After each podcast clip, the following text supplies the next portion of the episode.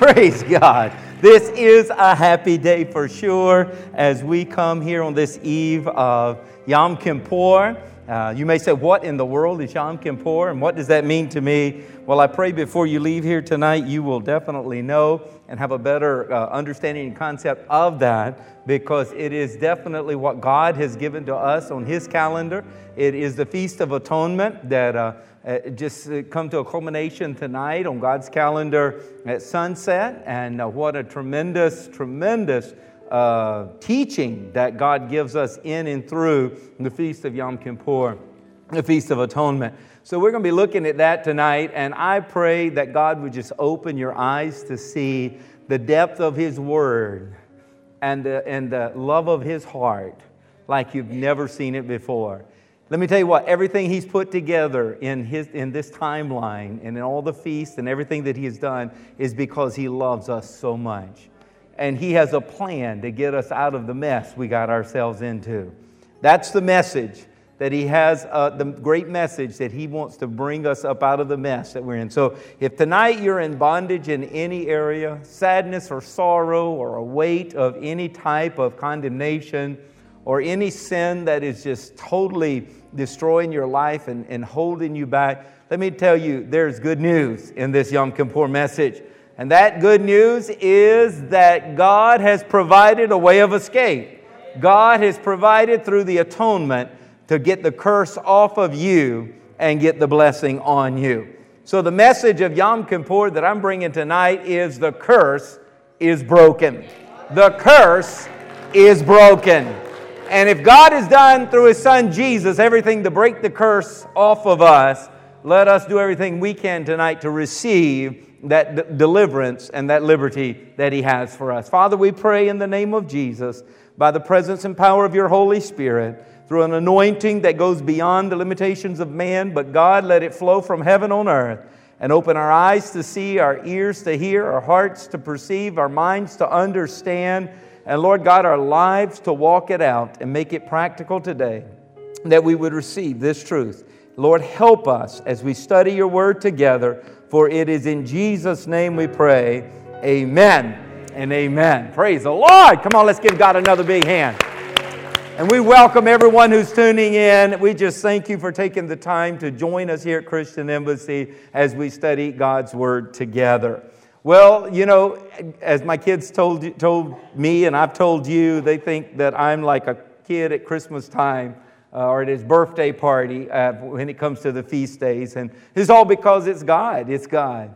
Like I've said before, man did not give us this schedule. God did not, I mean, man did not give us this calendar, but God did. And He gives it to us throughout His Word. So that's why I just keep going over it and over and it because over and over it with you is because this is God's plan for us. And that is seven feasts that He has given to us, that He said these feasts were unto Him. And the good news is, uh, as we study those, we can see how God's plan is fulfilled throughout the whole Scripture and yet to be fulfilled in that which is yet to be promised and, and done for us. So you've got those four uh, spring feasts. We've looked at those here. These first four come into springtime. We've looked at those many, many times, how Passover uh, corresponds with the crucifixion, unleavened bread, the feast of, uh, of right, the feast of unleavened bread, with Jesus being our righteousness uh, the Feast of First Fruits, Jesus being raised from the dead. On that third day, all of these feasts line up with the scriptures and line up with every time when God uh, gave his son to die on the cross. He died on Passover when that first lamb was being slain there. Same time, same day, it corresponds. Thousand plus years later, it still corresponds. No coincidence there because God has set this up as his time schedule. Then, 50 days after the resurrection, we see where Jesus Christ uh, goes into heaven and gives us the Holy Spirit, and the Holy Spirit comes. And the day of Pentecost, which was a feast, the feast of Pentecost, the church is birthed. And you and I were birthed with Holy Spirit power, Holy Spirit wisdom, Holy Spirit guidance, Holy Spirit presence. That's why we say we are a spirit filled and spirit led church, because we want to be a part of the church that Jesus Christ started. Amen.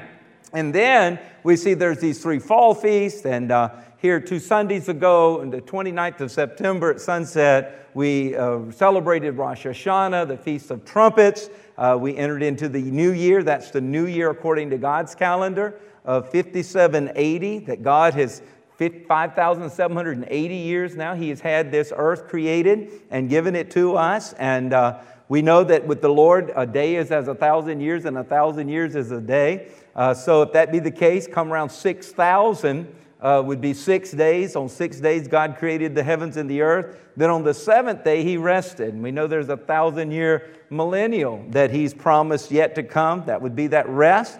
So uh, we, we see that we are right here in that time of the Lord uh, bringing it all to a culmination of the church age. So we want to be watchful. We want to be ready. We don't know at what hour, at what time, at what day it's going to, but God said we'd know the season. Hallelujah.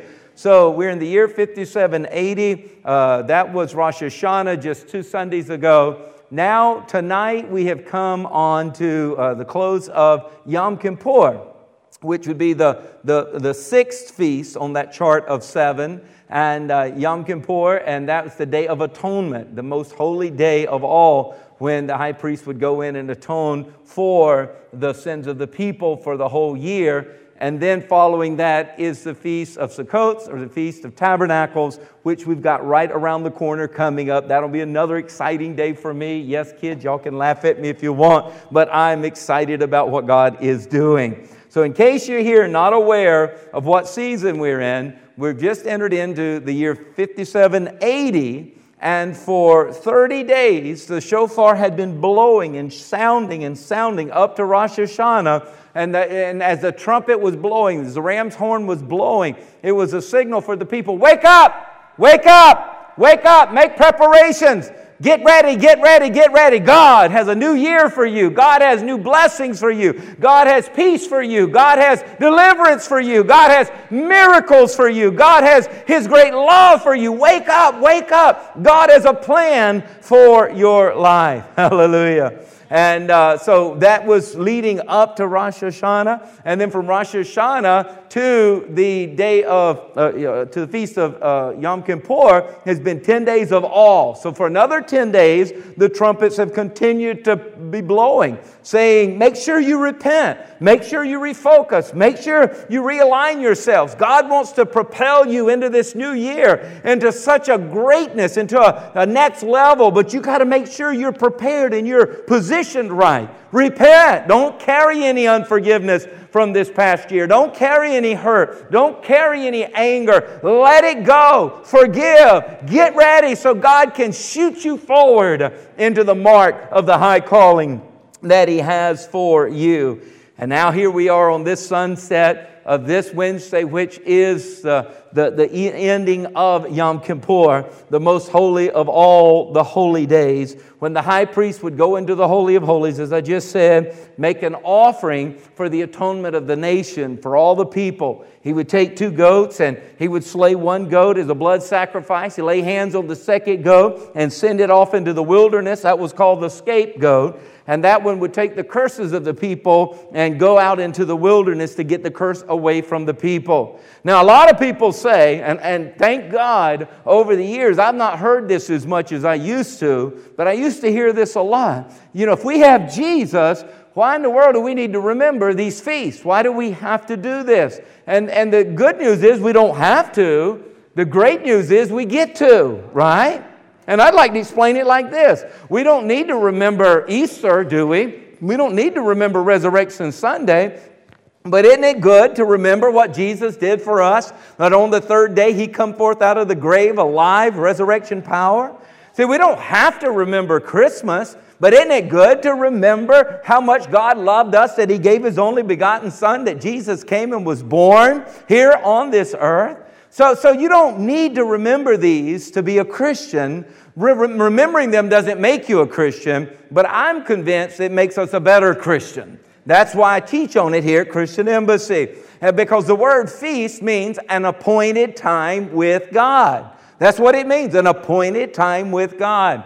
So, so here uh, we are, for the last you know, coming to the end tonight of the Yom Kippur is this appointed time with God where He's decided on His calendar to meet with us in a different way than any other time of the year. That's what He says. So, so I'm just saying, Lord, that's why I get so excited. I'm like, Lord, I tell him everything. Not that I don't tell him everything all during the year, but I'm telling you, if he set these up as special times that are special to him, then I guarantee I'm going to show up and I'm going to talk to him and I'm going to listen to him for, for instructions and guidance and I'm going to love on him in, in even greater ways. Hallelujah. See, we teach our children on the 4th of July to remember what this nation means, right? We teach our children how to pledge allegiance to the flag. We teach our children how to honor our veterans who have fought for us to give us this great nation and the freedom that we have here. Uh, we teach them that. Now, let me ask you this question Does learning the Pledge of Allegiance make us American? The answer is no. Does remembering the 4th of July make us American? The answer is no. Does honoring our veterans make us American? And the answer is no. But does it make us better Americans? I'd say yes, because we remember that our freedom is not free and we appreciate what we have. There is something to remembering. God even tells us when He's here on this earth, Jesus says, As often as you do this, do it in remembrance of me, when He gave us the elements of communion that we would do. So there's something about remembering that God knows as He's created us is very, very important. So here we've been going through since Sunday, uh, back in September 29th, until tonight, we've been going through something beyond uh, just remembering, okay? It is a spiritual new time for God to write your name in what's called the book of blessing for the next year. So that's what God says in His Word that in this time, he is writing, okay, He is writing uh, for us, for you individually, He's writing your name in the book of blessing for this new year. So that this next year, the windows of heaven can be opened over your life. Isn't that exciting to know? Praise God that what we're doing even tonight, God's going to be opening the windows of heaven over our life this, this year, over our family, over our finances, over our health, over our future, uh, for the whole year. Somebody ought to get happy knowing what God is doing. Hallelujah.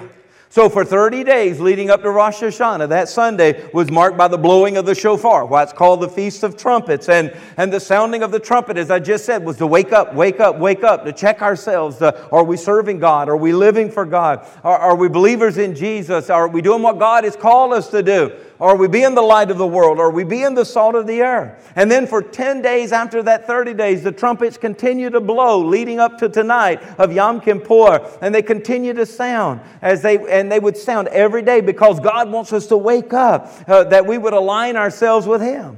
And, and the whole reason He does that is so that He can bless us. He can bless us. He can write our name in the book of blessing for the next year. Hallelujah. I'm telling you what, the ultimate sacrifice that He gave of His Son, Jesus, was because He loves us. That's why Jesus came. Now, now 40, that number is so important in the Bible. It's important to God. Because if you remember, it was 40 days and 40 nights that it rained when Noah was in the ark. The Bible says for 40 days Moses fasted and interceded on Mount Sinai for the people of God. For 40 days, the spies, remember the 12 spies, went and spied out the land in Canaan. For 40 days, Goliath stood and challenged the children of God before David went and took his headship away. Okay? So 40, 40, 40. 40 days, Jonah warned Nineveh of judgment. 40 days, Jesus was tempted in the wilderness, the Bible says. 40 days, Jesus was seen in pure white linen after the resurrection before he ascended unto the Father, where he's now interceding for you and me. 40 days, 40 days, 40 days. And here, for 40 days, the shofar has been sounding. It has been blowing. 30 days up to Rosh Hashanah and 10 days up to right now in God's calendar where we're at tonight. 40, 40. Why? Because contrary to what people have tried to make you think, And contrary to maybe even what you've been taught in the past, I believe God has done this for 40 days because He's not looking to catch us in a mistake and crush us. He is not looking, I'm hoping to catch them messing up so I can destroy them. He's not in heaven with a lightning bolt ready to throw it down at your first mistake. No, I believe God is showing us with a constant blowing of the shofar, with a constant warning for 40 days get right, get right, get right. And the reason being because He wants the Goliath in your life to come down. He wants the mountain in your life to be moved out of the way. He wants the infirmity in your body to be cast out. He wants the bondage that's been holding you back to be released off of your life. He wants the power of resurrection to come to you. The promised land is really yours. It really does flow with milk and honey, he's saying. And I want you to be a part of it. Hallelujah. Thank God for his great love. Now, it may be storming around a lot of people, but he's trying to tell you that he has an ark of safety for you. He wants to bless his children. When He created us in the very beginning and gave us breath in our nostrils, He blessed us. First thing He did was bless us. First thing he did was bless us. When Jesus came and preached his first message on Beatitudes, he was preaching the message of blessings. I want you to be blessed. And before Jesus ascended unto heaven, the last thing he said is, I bless you. He blessed the women, he blessed the children, and he blessed those that followed him. I'm here to tell you, our God's trying to show us his heart. He's opening it up. I want you to know I want you blessed. I want the curse off of you, and I want the blessing on you. I want you living in the favor and living in the glory and living living in peace and living with joy and living in power. I want you to have it. I want you to have it. So for 40 days, the shofar has been blowing, the trumpet has been blowing. Everything good that God has for you is now. It's yours. It is ready. Hallelujah. And the good thing is, we now have Jesus. We who were strangers, we who were foreigners, we who had no covenant. Now, let me tell you what. Now, through the Son of God, Jesus Christ, we can be partakers of the promise of God. And not only any covenant, but we get brought into the best covenant, the best of the best. Nothing gets better than the better covenant we have. Somebody say amen. We get to participate in the promises of God uh, so that our day, this day, our name is written in the book of blessings. Somebody ought to shout tonight, My name is there. My name is there. It is written in the book of blessing for this new year. I'm going to walk it. I'm going to talk it. I'm going to live in it. I'm going to experience the blessing and the favor of God. Hallelujah. Now let's break it up and look at how God set it up originally. Going back to Leviticus chapter 16, verses 3 and 4, here's what he says. Remember, Aaron is the high priest. So, thus, Aaron shall come into the holy place. This is talking about Yom Kippur, talking about tonight. Shall come into the holy place with the blood of a young bull as a sin offering and of a ram as a burnt offering. He shall put the holy linen tunic and the linen trousers on his body. He shall be girded with the linen sash, and with the linen turban he shall be attired. These are holy garments, therefore he shall wash his body in water and then put them on.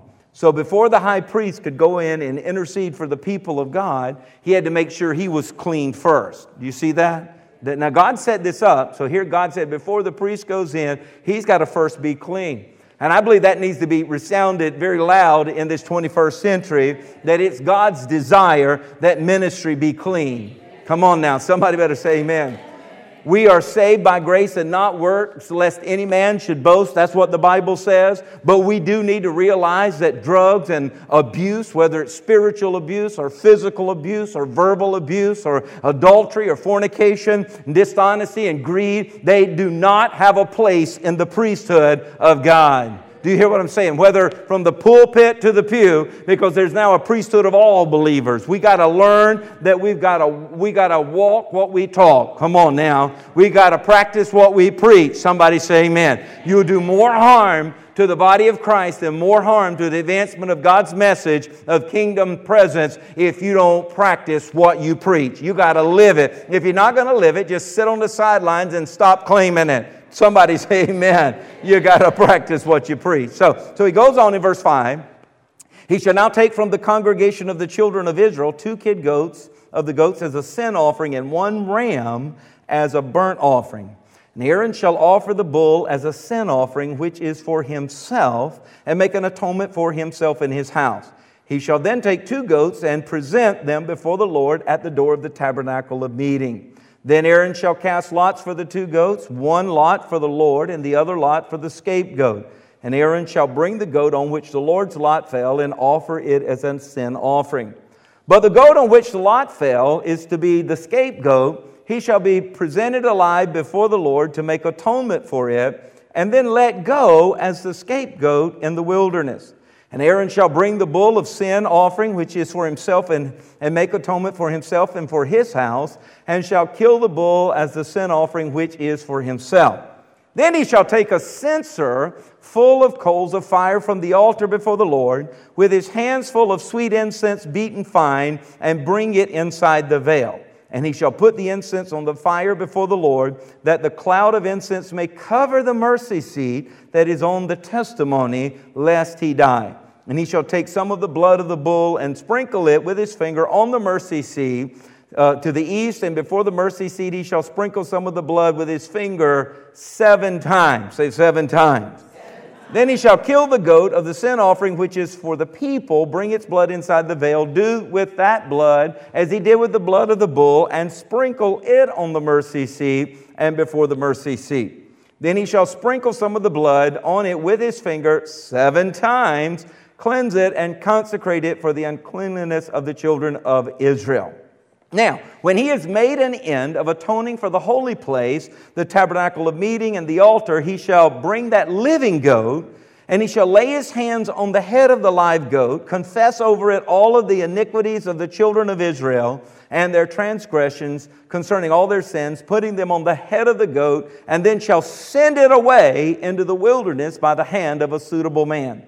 The goat shall bear on itself all their iniquity to an uninhabited land, and he shall release the goat in the wilderness. So he's confessing over this goat two things. He is confessing their transgressions, which in the Old Testament is a Hebrew word that talks about their sins, and he is confessing their iniquities, which is taken from a Hebrew word in the Old Testament meaning curses. So he's placing sins and the curses on the scapegoat. Now, God is not just forgiving the sin, but He's also breaking the curse that sin had ushered in. See, God doesn't want you just to have your slate wiped clean, He wants you to be free to walk a clean life going forward.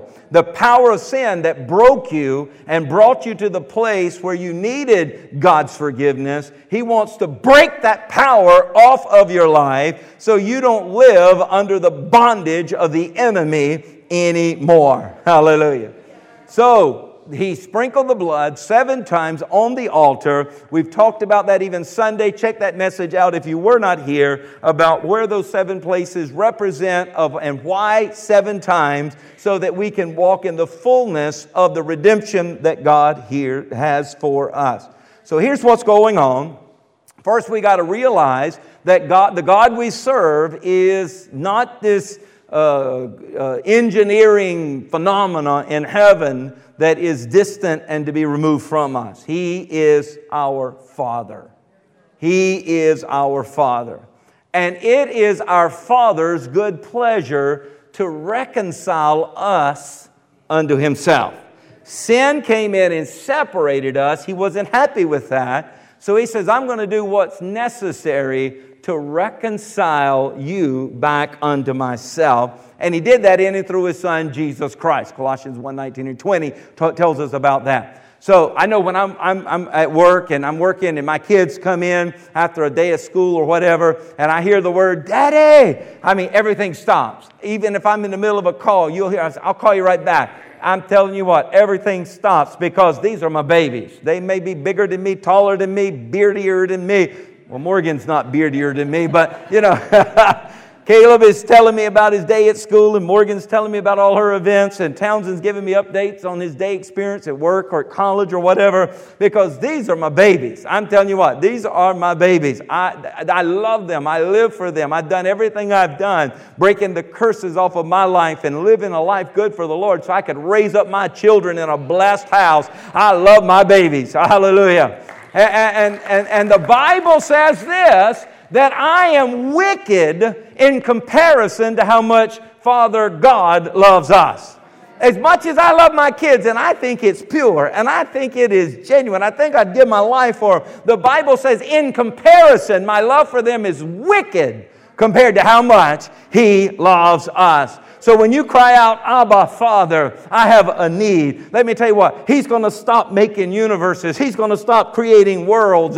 He's going to do everything and say, Quiet, my babies are here. My babies need me. You got to realize that. Yes, our God loves us that much. Yes, He's omnipotent. Yes, He's omniscient. Yes, He's uh, omnipresent. But don't you ever forget, He's also your daddy. Do you hear what I'm saying? He is our Father. And Jesus said, when you pray, you should pray, Daddy, Father, God, as we come before you. See, the rabbis, they teach concerning the Day of Atonement that God's love is so, so, so, so, so great that even though He hears us every day of the year, at Yom Kippur, on this day, the day we're in right now, that he's even closer to the earth. Now, I don't know how that's possible, but that's what they, they say. They're trying to explain how great his love is. That, that he's closer to setting up his kingdom than ever before, where there will be no tears, and there will be no sorrow, and there will be no lack, and there will be no pain. So, on this day, he's closer to doing this than any other time of the year. No wonder I'm so excited. Come on now. No wonder we're celebrating this evening because Yom Kippur, Kippur is a shadow of the second coming. It's not the rapture. That would coincide with Rosh Hashanah, the Feast of Trumpets. But now, Yom Kippur, when he comes back to establish his kingdom, and that atoning work had to be done so that he could establish his rule and his reign where there would be no tears or sorrow,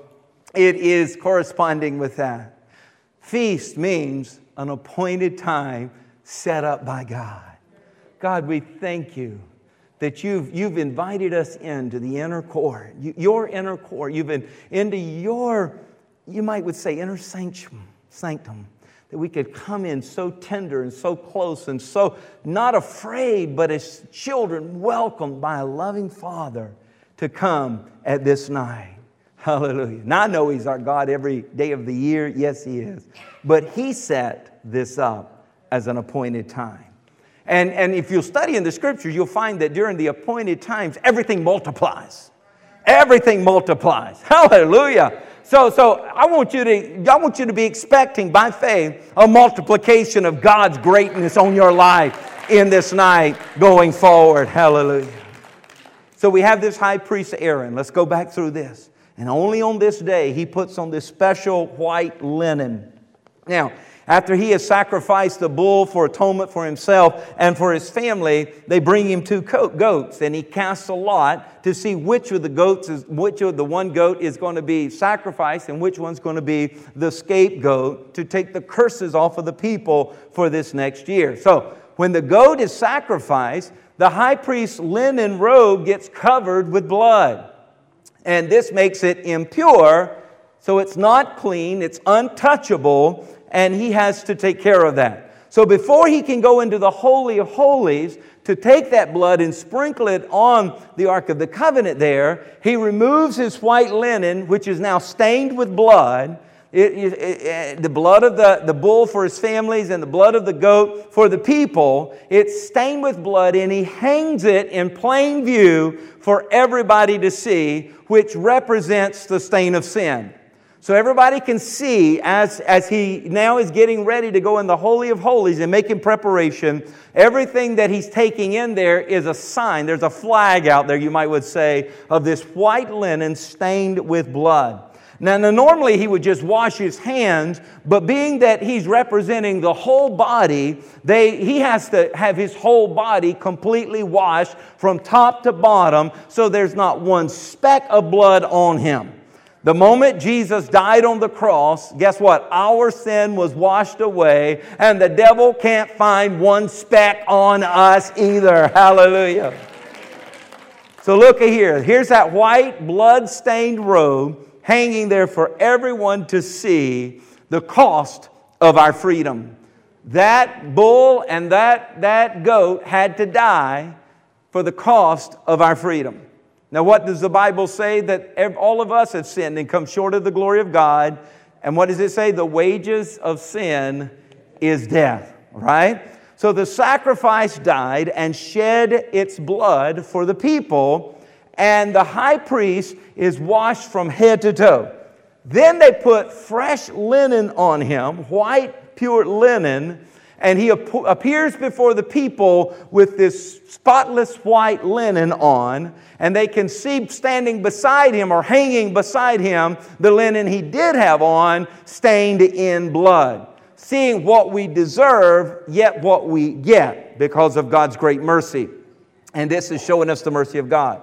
So, this is where we get Isaiah 118 from when we quote that scripture Come now, let us reason together, says the Lord. Though our sin be as scarlet, here's the linen hanging there with the blood on it. Though our sin be as scarlet, it will be white as snow. So here the high priest is wearing the linen suit now that is snow white. Though it be red as crimson, it'll be pure as wool. So here we see that, that scripture that is talking about exactly what's going on at this time. Now get this. The high priest has not yet gone into the Holy of Holies. He's standing there and he tells them, Do not touch me. They've helped clean him, but once he put the linen on, he tells them, Do not touch me, for I have not yet been with the Father. So, so he, he must be pure, he must be clean, so that when he goes in the Holy of Holies to make intercession for all of the people, he doesn't have the fingerprint of man on him. Now, if you know your Bible, and some of you just lifted up your eyebrows when I said that, when Jesus died and they took him off of the cross, they covered him too with fine linen, the Bible says. The same type linen that the high priest would have worn when he sacrificed the goat. And there Jesus laid in the tomb, dressed in a blood soaked fine linen. But when Mary came on the third day, guess what? And then Peter and John came. They looked, and what did they see? They saw the blood stained linen laying there, but the Lord was not there anymore. The next time they saw Jesus, he was alive, dressed in what? White linen, the Bible says. Uh, and there they saw this as the sin that stayed in the grave, and the power of his resurrection was released to now all who would place their faith in him. Hallelujah. And Jesus even tells Mary, Do not touch me, for I have not yet gone to my Father. Exactly the fulfillment of everything that the Word of God gives us in and through our Christ and in Jesus. Hallelujah. So the high priest then he would go in and take that blood, dip his finger in it seven times. He would sprinkle it on the Ark of the Covenant. And this is the only time he was allowed in the Holy of Holies. It's one day of the year. This coming this evening today, right now, this count. This would be it. If the temple was still established and Jesus had not still had not yet come, they would still be doing this even tonight. Now, normally there was a curtain three feet thick that separated the holy place from the Holy of Holies. They said it was so thick and so strong that a team of horses could not tear it apart. Okay? Now, on this day, the only day out of the year, they would take that curtain and remove it, and they would set up a, a, uh, a thin uh, see through curtain so people could watch and see what was happening through it. And the folks would have written throughout history that there would be a Shekinah glory that would hover over the Ark of the Covenant as the high priest would go in sprinkling the blood seven times and they saw the presence of God. They saw the power of God. They said it looked like a cloud or it looked like a dove. Many of them described it as fire. Many of them described it as uh, we, indescribable. It's just the presence of the Lord. Now, now remember, sins have, have already been cleansed and atoned for, yet he's sprinkling the blood seven times as he's releasing the seven blessings of the seven places Jesus was going to shed his blood. And we've already talked about them many times this Sunday. We talked about them again. He's releasing the blessings. He's releasing the blessings. On the Day of Atonement, He wants that spirit of poverty off of you. He wants that bondage off of you. He wants that mindset off of you. He wants that bound will off of you. He wants that addiction off of you. He wants that sorrow off of you. He wants that sadness off of you. He wants that sickness off of you. Do you hear what I'm saying? He's just seven times, He's trying to get the blessing on us. Hallelujah. But he knew if he didn't get the curse off of us, that even though the blessing would come, the curse would come back and take it away from us. So he would come out and he would take and place his hands on that scapegoat, and there he would confess all of the iniquities and transgressions of the people over that goat, that second goat that was still alive. Now, remember this, this is a twofold redemption here. He's confessing the transgressions and he's confessing the iniquities. Remember, iniquity is curses, transgressions is sin. Now, if you remember what Jesus said when he was asking the question, Who do men say that I am? You remember Peter, you remember? Peter gave an answer.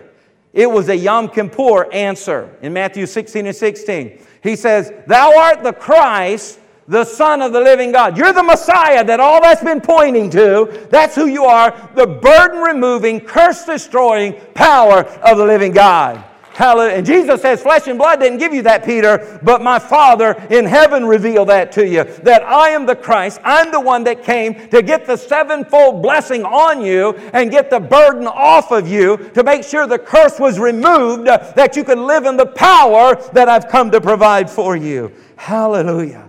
And guess what Jesus went on to say when he, Peter gave this Yom Kippur answer? Jesus went on and said to him, I also say to you, Peter, that on this rock of revelation you just gave, I'm going to build my church and the gates of hell shall not prevail against it. Guess where the church is? That's us. Guess who the church is? That's us. Jesus says this Yom Kippur answer is what I'm going to build my church on. This revelation of Yom Kippur is what I'm going to build my church on. The seven blessings and getting the curses off of you and getting the iniquity off of you and getting the sin off of you and getting the blessing on you. This is the revelation that I'm going to build my church on.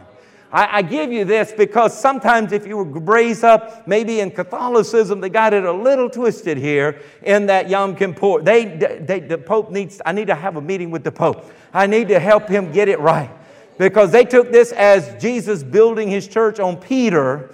And that's, that's far from it because Peter went on to make a whole lot of mistakes after this, okay? But let me tell you what, what he was saying. Jesus said, I'm going to build my church on the revelation. So if you look at it in Greek, it's so easy. I don't know how they missed it there because he says that, uh, uh, that you are Peter, which is Petros. In Greek, it's Petros, which means this little, little rock. You're just a little rock. Uh, you, Peter, you're a little rock. You're a part of this. But upon this Petra, which means this massive stone, which he's referring to the Christos, I am the, you're the Christ. You're the Yom Kippur. You're the Christ. You are the burden lifting, yoke destroying power of God. Jesus said, That's what I'm going to build my church on. So, our foundation of the church is not on a man, the foundation of the church is on Jesus Christ. Jesus Christ. The Yom Kippur atonement for our lives. Hallelujah. I don't know about you, but I'm excited about that. When I know it's based on Jesus and Jesus is building it, then we got a good future ahead of us. So they would take that live goat, called the scapegoat, and they would confess that sins and, and iniquities, curses, put the curses on him, send him out into the wilderness, okay? And uh, send him out into dry places. If you remember Jesus, when he was talking about casting demons out, what did he say? He said, send them out into dry places. Wow, something about dry places. Maybe uh, why those pigs that got full of demons jumped into water they said, We know demons don't, they, they don't like the water. They go to dry places. So we go into water to get the demons out of us. Okay. I don't know that. That's not theological, but maybe that was the reason they did. I don't know. But if that goat that was sent into the wilderness, if he, if he died in the wilderness, it, it spoke to the people that the curse has been broken off of your life for a whole year. However, if it made it back to them, it would bring the curse back on them, which means that during those 40 days of the shofar blowing, get it right, refocus, realign yourself, repent, get right with God, that they had hard hearts and they did not draw near to God. So the curse would come back on them. Now, how did they know that the goat died? Well, they would tie a crimson ribbon, a red ribbon, on the door of the tabernacle and it would miraculously turn white as snow when the goat died. And when they saw that white ribbon on the tabernacle door, temple door, they knew that the curse was not coming back that year. Now, now, now, watch this. In the Jewish Mishnah, which is the book of wisdom, that the children of God were, were keeping and living by, and even writing down uh, notes of history, recording history as it was unfolding, they said sometimes it turned white and sometimes it didn't. Sometimes the curse was broken and sometimes not. And we went into slavery, we went into famine. We would that year would be horrific when it didn't turn white. Now, now in that Mishnah, it is written that 40 years before the destruction of the temple, the temple was destroyed in 70 AD by the Romans, okay? 40 years prior, which would be around 30 AD. What, what happened around 30 AD? That Jesus died, was crucified, and he became the fulfillment of our Yom Kippur lamb, right? So the temple's destroyed in 70 AD. 40 years before it was uh, destroyed, they said the ribbon never turned white again. It's like they would, for 40 years after Jesus had ascended unto heaven, the Jews would keep going through the motion. The high priest would keep going in, they would keep doing everything, but nothing happened. There was like, God is not working through that system anymore. Now, now, now that's, that's in their history book. Not, I'm, that's not a Christian's writing it. That's the Jews telling us something happened on this day. Now, it happens also be the day that we took that one claiming to be the Messiah and we crucified him, you know, and we didn't accept him. We rejected him. I came to my own, Jesus said, and they re- received me not. But, you know, they didn't, a lot of them hadn't put it together. Many have and, and say, you know what? Jesus is the fulfillment of that which we had prophetically and uh, been prophesying and awaiting for all of these years. So let me tell you what. It corresponds with the same year Jesus died as our sacrifice, where Jesus now took the sac, he became our sacrifice took the curse on him so that us in Christ, in the Christos, on that rock, okay, that we would have a curse free life. Now that's Galatians 3 13 and 14, where the Bible says, Who? Christ. Christ. Christos. The, that, what's he building his church on? Peter? No, he's a little rock. But on Christ, Christos, he says, Now Christ has redeemed us from the curse of the law, having become a curse for us. For it is written, Cursed is he who hangs on a tree, so that he could get the curse off of us. That scapegoat ain't coming back no more. The ribbon don't need to change anymore. It's done in and through Jesus to get the curse off of us and to get the blessing on us. Let me tell you what, tonight, if you've not done it before, tonight say, The curse is over. The curse is gone. My life belongs to Jesus. He is my foundation. He is my rock. I'm building my life on the Christos, the burden removing, yoke destroying power of God. I'm not living under the curse. I'm not living under his bondage. And I'm receiving the blessing that Jesus has come to bring me. Hallelujah. See, when Peter gave this Yom Kippur answer, You are the Christ, the burden removing, curse destroying power of the living God, Jesus said, Now, now, on this, I will build my church. I've got something to build on now. Because before, every year, it was all dependent on the priesthood and what they would do and how they would, the people and how they'd get it right. And they kept messing up. But that was all in promise. There's coming a day that the Lamb of God was going to step out of heaven and come and make it easy for us who would place our lives in His hands. So let me tell you what. On this, Jesus said, I will build my church, and hell won't beat you up anymore. Somebody needs to hear that tonight. Get in the church. I'm not talking about a physical building. Be a part of the body of Christ. Be a part of the family of God. Call on the name of Jesus. Surrender your life to Jesus. And the gates of hell won't prevail against you. The gates of hell won't prevail against you. Jesus said, My church, the gates of hell is not going to win. What the devil has planned, I'm going to crush. What the devil has planned, I'm going to reverse. What the devil has planned, I'm going to take it and do the opposite. What the devil means for evil, I'll turn it around and make it good. What the devil did to set you back, I'll use it to set you up. He says, I've come to make, a, make amends here. I'm going to make amends. Hallelujah. So that's what Jesus says, All authority, all authority has been given unto me, and I give it unto you over all the power of the enemy. And whatever you bind on earth shall be bound in heaven, and whatever you loose on earth shall be loosed in heaven. You can argue what heaven he's talking about. I like to think it says heavenlies. The Bible says we wrestle not against flesh and blood, but against principalities and powers and rulers of darkness in high places. There's wickedness in high places. Satan runs his camp in a second heaven. Paul was called up to a third heaven and he saw God's heaven. So that means there's a second heaven. And let me tell you what, the Bible talks about wickedness being in that second heaven, in that mid heaven. Let me tell you what, the devil has things in, in his heaven, strategies that have had you bound, generational curses he's made sure to pass on and poke it and pass it on to you and you and you and your children and your children's children, and to keep that same old brokenness going, keep that same old heartache going, to keep that same old weakness going, just to keep it going. That curse, that curse. Remember, he laid hands on that scapegoat and he said, The curse has got to go into wicked, into dry places. It's time tonight that you place your hands uh, on the plan that God has for you and say, The curse, the curse in Christ Jesus is gone. He is the yoke destroying, power destroying, yoke lifting. I'm telling you,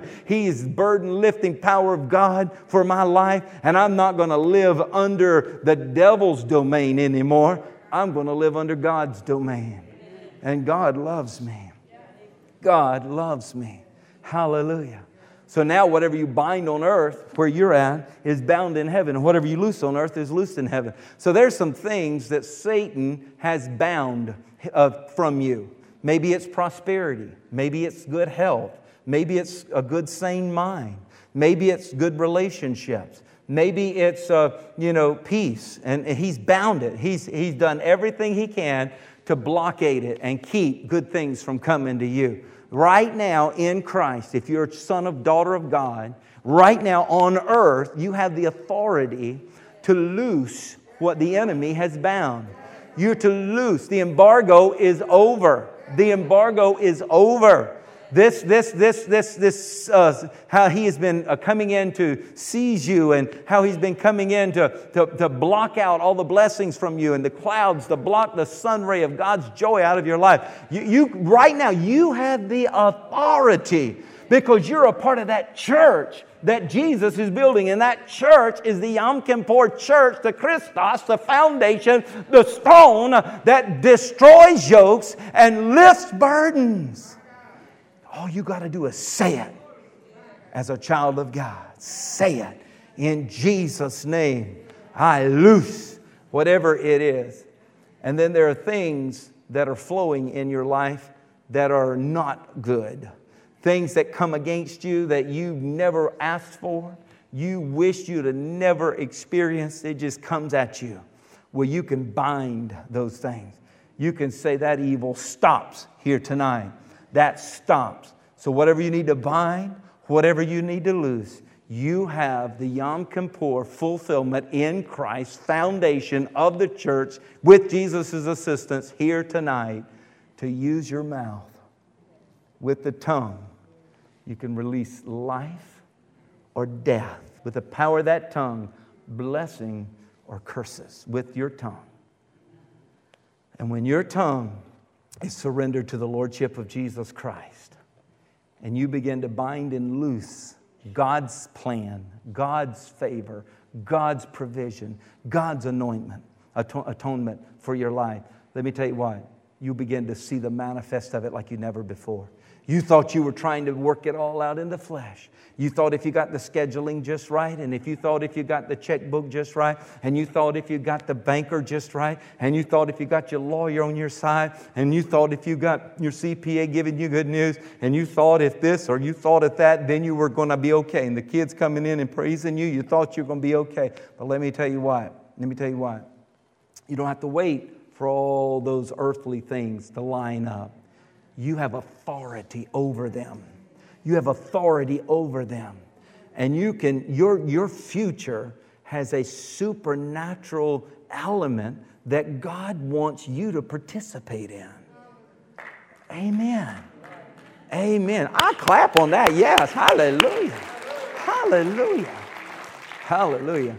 If somebody don't come to this keyboard, I'm going to preach and get us on into, I'm going to get us on into Sukkots and we'll be celebrating tabernacles here, pre premature. Hallelujah. Glory to God.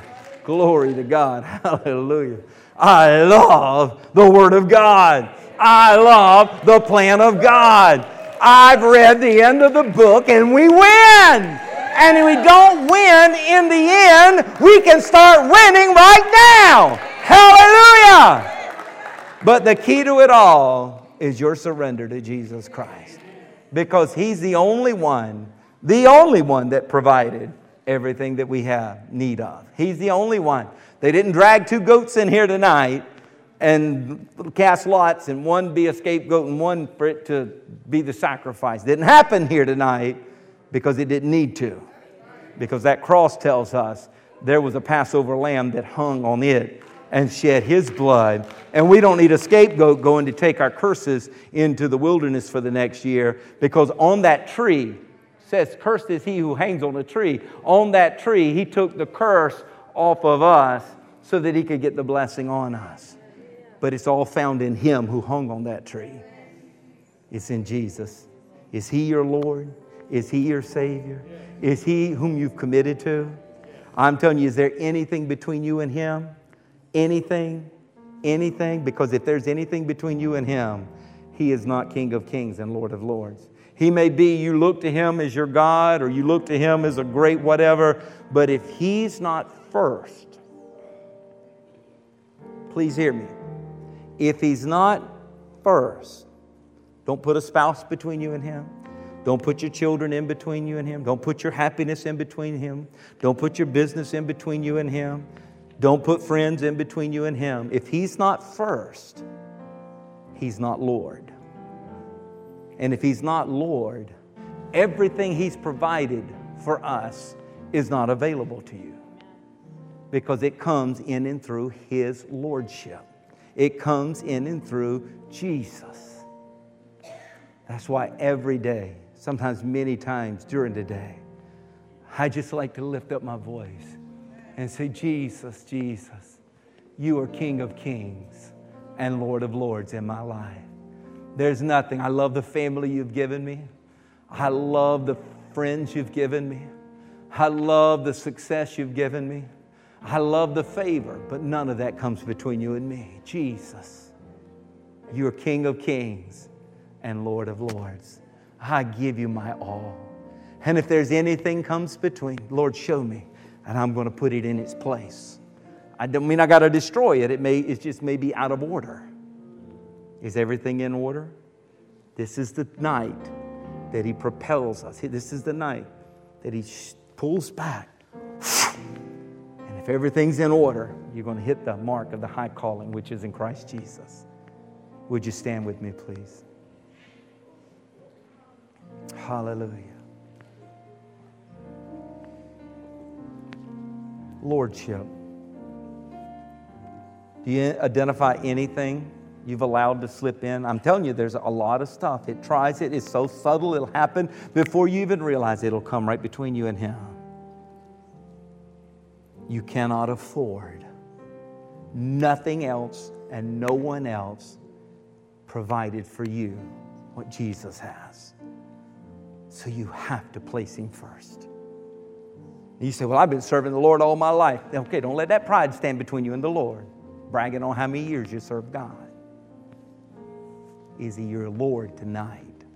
Is He first tonight? If He is, Everything that comes in Yom Kippur is yours. It's already yours. If he's, if he's not, he can be. If you'll rearrange things right now. I just feel led to open this altar. This just a good time for us to come to this altar and just say, by me coming here, I want to be I want to make this my sign that I've done, as pastor's done many times in his own life, saying, Jesus, you're King of Kings and Lord of Lords. You say, Well, I don't want to walk up there. I don't have to walk up. No, you don't have to walk up. I'm just giving you an opportunity. Just come to this altar and let's close around this altar in prayer, saying, I want God to know as I step forward that Jesus, I'm placing you first. I want you to be King of Kings and Lord of Lords of my heart. I don't want to leave out of here with a doubt in my mind that I have surrendered my all to you. Lord, we just come and we just gather around as your family. We come and gather around as your sons and daughters. We come and gather around here tonight, Lord God, to celebrate all that you have done for us, to celebrate your goodness, to celebrate your blessings on our lives, to celebrate the, celebrate the great plan that you've got for us going forward. And Lord God, thank you, thank you that you're willing to show me if there's anything that's between you and me.